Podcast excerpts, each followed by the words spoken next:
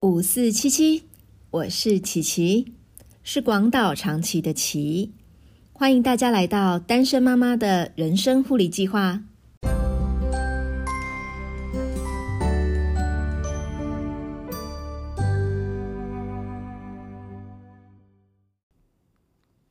嗨，大家好，今天又是录音机时间哦，我们先欢迎录音机。嗨，大家好，我是录音机。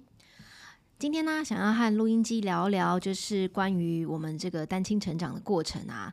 呃，这样子的一个成长的环境还有经验，对我们的性格或者是对我们的一些思考的方式啊，有没有造成什么样子的影响？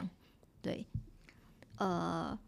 影响啊，我觉得有，就是像之前我们常我有有提到的，就是我们常搬家，那因为我们搬家比较特别，要么就是整。同住的家人一起搬家，要么就只有我单独一个人搬到另外一个家去。那当你搬到另外一个人家，就等于是寄人篱下，很标准寄人篱下。那每个人家庭生活习惯不一样，对，然后就变成我要开始适应对方的生活，生活对。然后就会变得开始，我不敢表达我自己内心的想法，因为我会怕说你说错话，或者是你做错事会被讨厌，然后甚至会被赶走。对，因为我发现好像一般人成长的过程当中，就是除非有去外地读书。然后呃才会去别的地方住，不然一般都是跟爸爸妈妈住，就直接住到结婚才会面临换环境的这个挑战。但是呃前两集也有提到，就是正好录音机都是在分遇到国小分班的时候，就正好搬一次家，或者是换一个学校的环境。然后呃我跟录音机也都有曾经有过有一年，就是我们。呃，搬到表姐家住的这样子的一个情况。那其实我们搬去表姐家住的时候，表姐也才刚新婚没多久。那除了要去适应表姐新的家庭的一个环境以外，然后我们表姐夫其实也蛮酷的，不太主动讲话，也会也会就是会想会观察说，呃，我在这个家庭里面就是到底要怎么生存吧。所以很自然的就会。嗯，我觉得录音机是比较会看脸色啦，我是不太会看脸色，可是可能有的时候就是会自己先选择比较退缩或封闭一点，就是我不要去干扰到别人，我不要让别人注意到我，我自己默默的在这个空间生存，不要感觉让别人觉得说有我的存在这样子。对，所以呃，你觉得这样子的话会是一种寄人篱下的一种生活的方式？这样子对你的个性，或者是对于你未来？你现在成长到现在，你面对事情上面来讲，有什么样子的影响吗？是因为当初寄人篱下所造成的一个状况？呃，因为就变成你什么事情就是。呃，因为可能是原生本来是都是跟姑姑住，姑姑就是阿妈，阿妈的教教养方式就是放飞放飞我们，所以我们就过得很放飞自我的生活。就是说起来，以前跟姑姑住的时候，就是给你吃啊，然后帮你洗衣服啊，然后就呃时间到就叫你起床啊，然后没有，我们是自己起床。哦，也是，我记得我国小一年级的时候，我表姐就买一个闹钟给我，对，然后呢，反正以后每天呢，就是闹钟响的时候，我就自己起床，然后自己穿好衣服，然后就去上学。对，所以其实对啦，就是跟姑姑住的时候，就是有的吃啊，然后有地方可以住，有有家可以回去，呃，大概就是这样吧。然后我印象蛮深的，就是国小的时候有一年的暑假吧，就是整个很没有事情做，诶，然后没有事情做到，我对于那一年的暑假的回忆，就是每天起床的时候，然后就是吃荔枝，然后吃完荔枝以后打任天堂。打完任天堂再吃荔枝，然后等到 表姐下班回来的时候，我们就一起看一个八点档，然后就睡觉，就是很神奇。就是我我竟然会对于暑假的，竟然会有一一个一段回忆是只有吃荔枝跟打任天堂。那个时候我更小，我应该就没印象，因为任天堂的时期我更小。对对对，所以大大概大概大概就是那样子的一个生活环境，就其实是没有人没有人管啦。对对，所以再去要去寄人篱下，要再去看别人脸色的时候，那时候你很痛苦吗？哦，很痛苦啊！就是生活习惯，比如说你呃洗澡啊，哎，这样像在讲表姐的坏话，就是因为生活习惯不同，所以我们去就是，但是我觉得他也会很直接告诉我们说，你你洗澡的时候浴帘要拉起来，有头发掉了要捡起来嘛，对，然后地板湿了你要拖干，所以其实当下你会觉得很不适应，但其实久了影响到现在日后，我觉得哎、对我来讲是一个很好的习惯。对，因为我知道你在发泄压力的时候，是不是就是去打扫厕所？对 对，我打扫压力是打扫厕所，没错，我的厕所会是 bling 亮。对，所以其对实呃，我们从小虽然是没有人不太有人管的，但是有一些机会，呃，变成有人管的时候，我们其实心里面是很不适应的，会有一种看人家脸色在过生活的感觉。但是其实说实话，现在再回去看，又觉得被管的时候的那一段时候，对我们的影响又是很深远，对，就是人生好的，人生活得好挣扎哦，为什么这么的 struggle？OK，那所以呃，你你你在这样子的一个过程当中啊，嗯，是会去压抑自己的想法和感受吗？对，是的。然后会影响到现在，嗯就是我的做事其实是非常中规中矩、一板一眼。我做嗯事情、上班一定是按照 SOP 做，只要有人打扰我的 SOP，我就会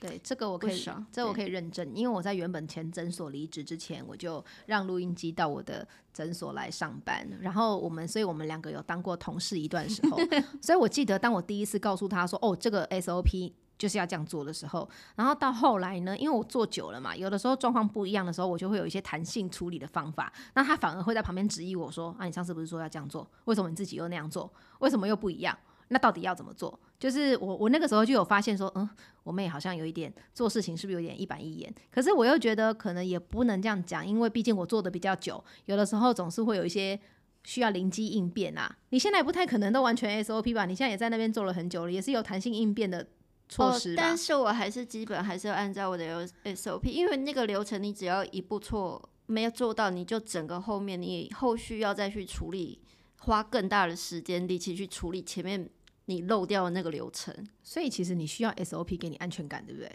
对，？OK，所以安全感其实对我们而言，好像也是一个很重要的事情，对不对对？对，像我以前会觉得说，呃，对我而言的影响，就是担心成长对我的影响是，我觉得我的人生要表现的很努力，就是我必须要很努力，我才有机会可以有一些的呃。把握住一些到我眼前的资源或到我眼前的机会，而且其实我不太敢乱做决定，或者是乱就是想干嘛就是干嘛，因为我会觉得呃做错决定会死人，就是会很焦虑到会觉得说我不能够随便做决定，如果我做错决定会死人，因为没有人可以替我们去承担我做错决定的后果。可是我好像又没有能力可以去承担任何做错决定的后果，所以我就会特别认真的想要去做好手上的每一件事情，然后希望不要让信任我的人或者是给我机会的人失望。对，对没错，那我觉得很有趣的一件事情是，嗯，我每一次就是在跟客户约碰面的时候，就我就觉得我答应了，我就应该要那个时间到。然后如果说迟到的话，我会觉得对他很很不不好意思。所以呢，我记得有一次我去见一个客户，然后他是工程师啊，然后所以其实我到我到的时候，他就跟我说：“哦，好，OK，我下来。”然后我就我就跟他说：“哎，不好意思，不好意思，我前面有什么什么什么事情耽搁了。”就你知道他回我什么吗？他说：“啊，没关系，反正我们整天都在公司，你你有什么状况你讲一声就好了，就是早一点来晚一点来都 OK。”然后我就会觉得说，我被客户安慰到了，对，就是我觉得迟到会死人，就是哦我答应你的事情，对，我没有做到，我觉得很严重，你会不会影响你对我的看法？你会不会觉得说，哦，我是一个不遵守承诺的人？然后，所以我就会死命的想要赶到，你知道吗？我因此还创造了一种很变态的一种习惯，就是我很喜欢估计我从 A 点到 B 点需要花多少时间。如果我坐公车，我大概几点几分会到？然后呢，如果我坐捷运，可能几点几分会到？所以我有的时候都要把时间抓得很准准到说，我会跟客户说我在七分钟到这样子，就是呃，在没有 Google 地图估计的状况下哦，就是我自己已经培养出这种呃这种估计时间的能力，是因为我就觉得说答应的事情就是要准时到这样子。对，那还有呢，就是呃，你觉得呃在呃在这样子一个过程当中，除了压抑想法、感受，然后要照 SOP 以外，还有没有什么是嗯你在这个过程当中对你性格造出的造成的影响？呃，我觉得就是不，就是也是一样没办法做选择。但我可以举一个比较特别的例子，就是因为我的大学、高中、大学我是念偏艺术类的科系，嗯，所以创作这个东西对我们来讲是蛮重要的。对，然后呃，后来我发现到，其实我的想法本来就是一个天马行空的人，嗯哼，但是因为我的从小的那个那个不安全感，对会影响到我的创作。例如嗯画画在配色的时候，对，我明明想要配别的颜色，但是我永远都是用最基本的配法，所以我的作品出来会是很无聊，很就是呆板。比较单调嘛，或者是说呃差不多是长一样的。呃，不是，就是一个很 normal 的一个作品。哦，对，然后但是当我看到别人的作品的时候，我才会发现发现说，哎、他们怎么敢表达他们的那种颜色配色？对，对，但是但是我心里是想要这样子去突破，或者说这个东西我想加一个什么装饰上去，但我会不敢。了解，对。对，所以我觉得我们都很害怕，呃，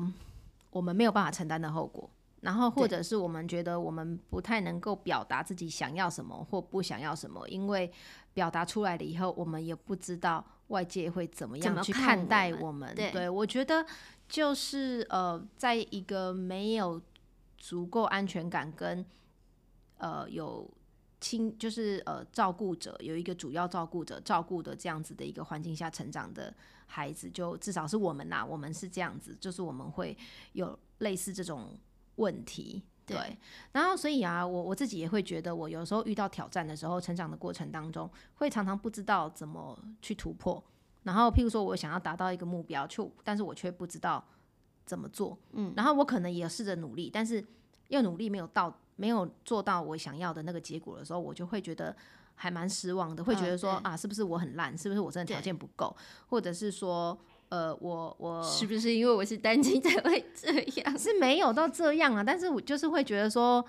呃，我好像就是没有没有人家这么厉害，或没有人家这么好，所以我好像都做不到。那那当然，我就会开始变成我对于很多事情，我就会不太敢表达我的渴望，或者是我不太敢表达说我想要去争取这个机会。嗯，对，譬如说，呃，对，譬如说，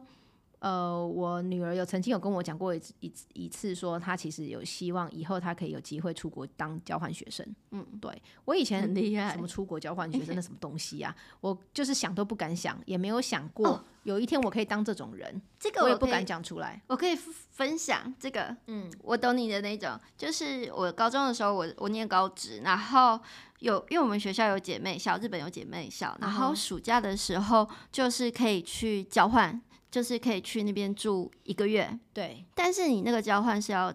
付费的，嗯哼，然后要我记得十万块，然后我就想了很久，然后我的好朋友他就要去，我们班差不多有四五个人要去参加，然后而且你，而且当时那个时候只有哈日，然后我又很哈日。对然后我都有在学校社团，然后去学日文，我就想说，哇，可以去日本住两个月。然后那个时候因为是姐妹校，然后学校有供应宿舍，然后两个月好像是十万块。嗯，然后我那时候就想说，为什么大家都可以去，为什么不行？我就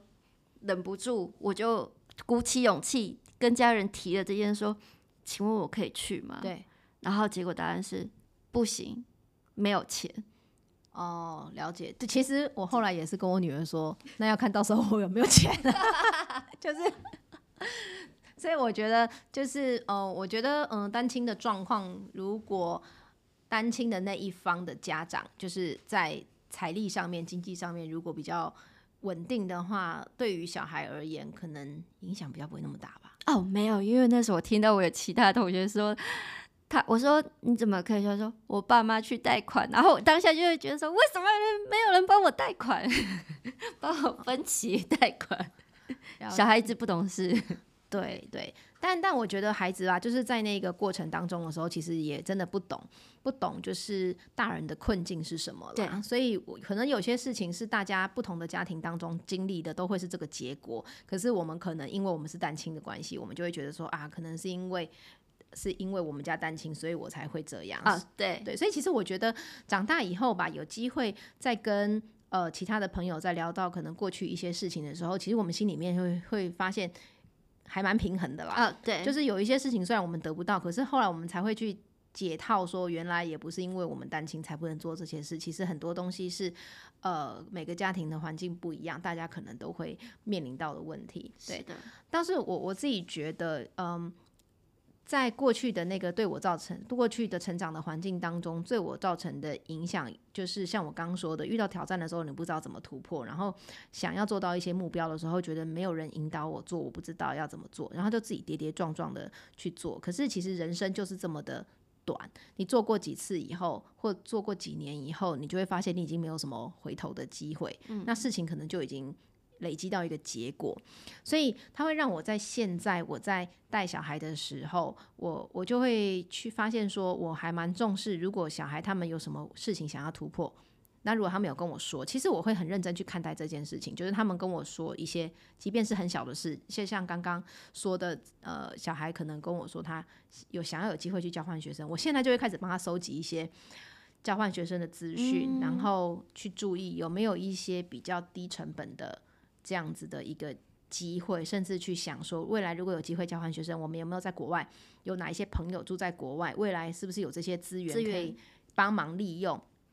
那我觉得我们小的时候，因呃，这就是因为单亲啦，因为你没有，诶，也不一定啦，因为有些就算是双亲，也是爸爸妈妈很忙，也没有在管小孩这些事情。就是呃，就是我至少我觉得以我的经验来讲，现在我会反过来去帮我的孩子去思考这一些事情，然后。呃，做一些的准备，然后呃，陪他去想一些可以突破的解决的方案，然后再让他呃去帮他想一些选项，然后让他去选一个他觉得适合他的方式去做。然后未来的话，就是在接下来他有在做的时候，再开始定期的跟他做讨论啊，然后再去做修正。我觉得这样子的孩子，除了是在心灵层面上面会比会因为单亲啦，你就是必须比其他孩子独立嘛，因为没有那么没有人没有爸爸。妈妈同时或两个人可以帮你去做这些事情，你要讨论就是只有一方可以讨论，甚至有些事情我觉得随着我小孩也青少年了，可能也慢慢的不一定都会跟我讨论，对，所以他们的心灵其实就会可能会比一般孩子来的独立。可是我觉得过程当中，我可以开始注意到这些事情去陪他，也可以帮助他提早去。学习有一些解决事情的能力啊，或者去为了他想要达到一些目目标，他可以开始练习的去设定目标，然后去做，可能也可以呃比其他的孩子同年龄的孩子啊还要早，可以知道怎么面对跟处理事情，就可以减少他跌跌撞撞的机会。对，但我觉得呃，就是有家人的聆听也是一件很重要的事。嗯，对，就是呃，有时候其实。呃，当你是小孩子或者是学生的时候，其实你自己已经有一个想法、有个底子，尤其是青春期的时候，你你只是想把你的想法讲出，想要跟人家分享，但是呃，大人跟你反映、跟你回的东西，你要不要照做，那也是一回事。但是如果你有，但是如果有人听我的事情，听我去请说这件事情的话，我觉得对我来讲。是一件对不对？对，是一件非常重要的事。对你，你这样讲，我想到，因为其实我话一直都很多。我，我其实哈，我有时候长大以后，我再去回想过去，呃，就是我成长的过程，我就会想到说，我们刚刚不是说那个我们有我们一起住的表姐，她后来让我们去住他们家嘛？我后来想到，我专科五年，其实我也三不五时，常常就是。有什么事情想讲，我就直接打电话给他。其实我那个时候根本不知道他在经历他的人生是经历什么过程啊。对，然后我也是，我不管三七二十一，我电话打去，我就跟他讲，姐，我跟你讲，我怎样怎样怎样怎样。然后呢，就是把电话都讲完了以后，然后我就挂电话。然后其实好像也他也不一定，我现在想起来好像也没有什么特别的解决的方法啦。但是就是我讲完了，我就很很舒坦，然后我日子也就这样过，我就这样长大了，一个发泄的出口。对，所以现在其实我发现，我每天小孩回来的时候啊，我会安排说，在他们回家的时候，我就已经到家，是因为我觉得孩子回家的时候，可能都会有很多事情想要讲。你是不是都是每天放学回家的时候，然后就会跟姑姑哦讲一堆，对，都会站在他旁边，然后他走到哪你就跟跟着走到哪，对不对？然后要姑姑在煮菜的时候，我也在旁边，他明明就煮菜，然后以前的那种炒菜啊，那个抽风机很大声，然后我都会用吼的。哥，我跟你说，今天学校怎样怎样？对我也有印象，就是有的时候我，因为我跟录录音机差三年，其实我们在人成长的过程当中，成年之前，我们有很多的生时间，我们的生活是没有重叠住在一起的，没有。但是我有印象，我们有住在一起的时候，又是他大一点会讲话比较会，会讲话，就是比较会表达的。表达以后其实有时候我回家，他也会抓着我一直跟我讲话，对，但是我都不想理他。因为他那我我记得这个我来说，那时候你念五专，那你回来的时候，因为你都住校嘛，你假日回来的时候，你要洗了澡吃个饭，你要去赶去打工，然后我又想要跟你分享我发生的事情，然后你在换衣服的时候，你在洗澡的时候，我还站在门外面说，我跟你说今天怎样怎样怎样怎样，然后学校发生了什么事什么事什么事这样子。对，所以我我觉得，嗯，在成长的过程当中，不管是什么样子的一个家庭的背景，什么样子的环境，对于孩子而言呢、只要有人可以很真心的给孩子一个时间听孩子说话，对于孩子的成长，还有对于孩子的心灵，都非常非常的有抚慰和支持的一个作用。对对所以很重要。嗯，所以我想今天的这一集虽然是分享我们在单亲的成长过程当中对我们性格造成的一些呃影响和思考，但我发现呃这样子聊到现在这边的时候，我发现说原来在成长的过程当中，有人可以聆听我们说什么，真的是一个非常非常重要的事情。所以也希望嗯我们也都可以每天播出一些时间来听我们的孩子呃要对我们说些什么话哦。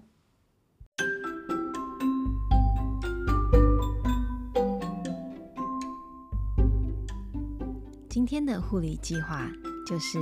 少说多听，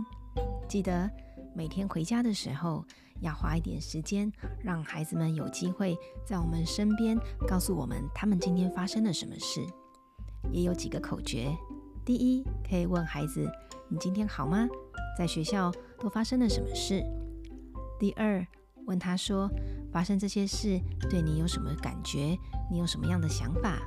第三，问他说：“我可以为你做什么吗？你需要妈妈帮助你什么事吗？”我相信孩子在这样的陪伴下面，心灵也会觉得是很充实的哟。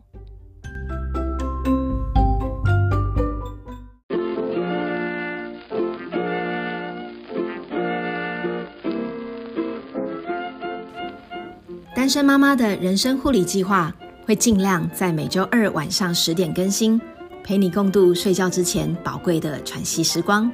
别忘了打开通知，才不会错过更新的时间哦。你也可以追踪单身妈妈的人生护理计划粉砖，我会不定期的更新资讯。你也可以透过粉砖给我一些你的回馈，还有要和我分享的事情。我们下次再见。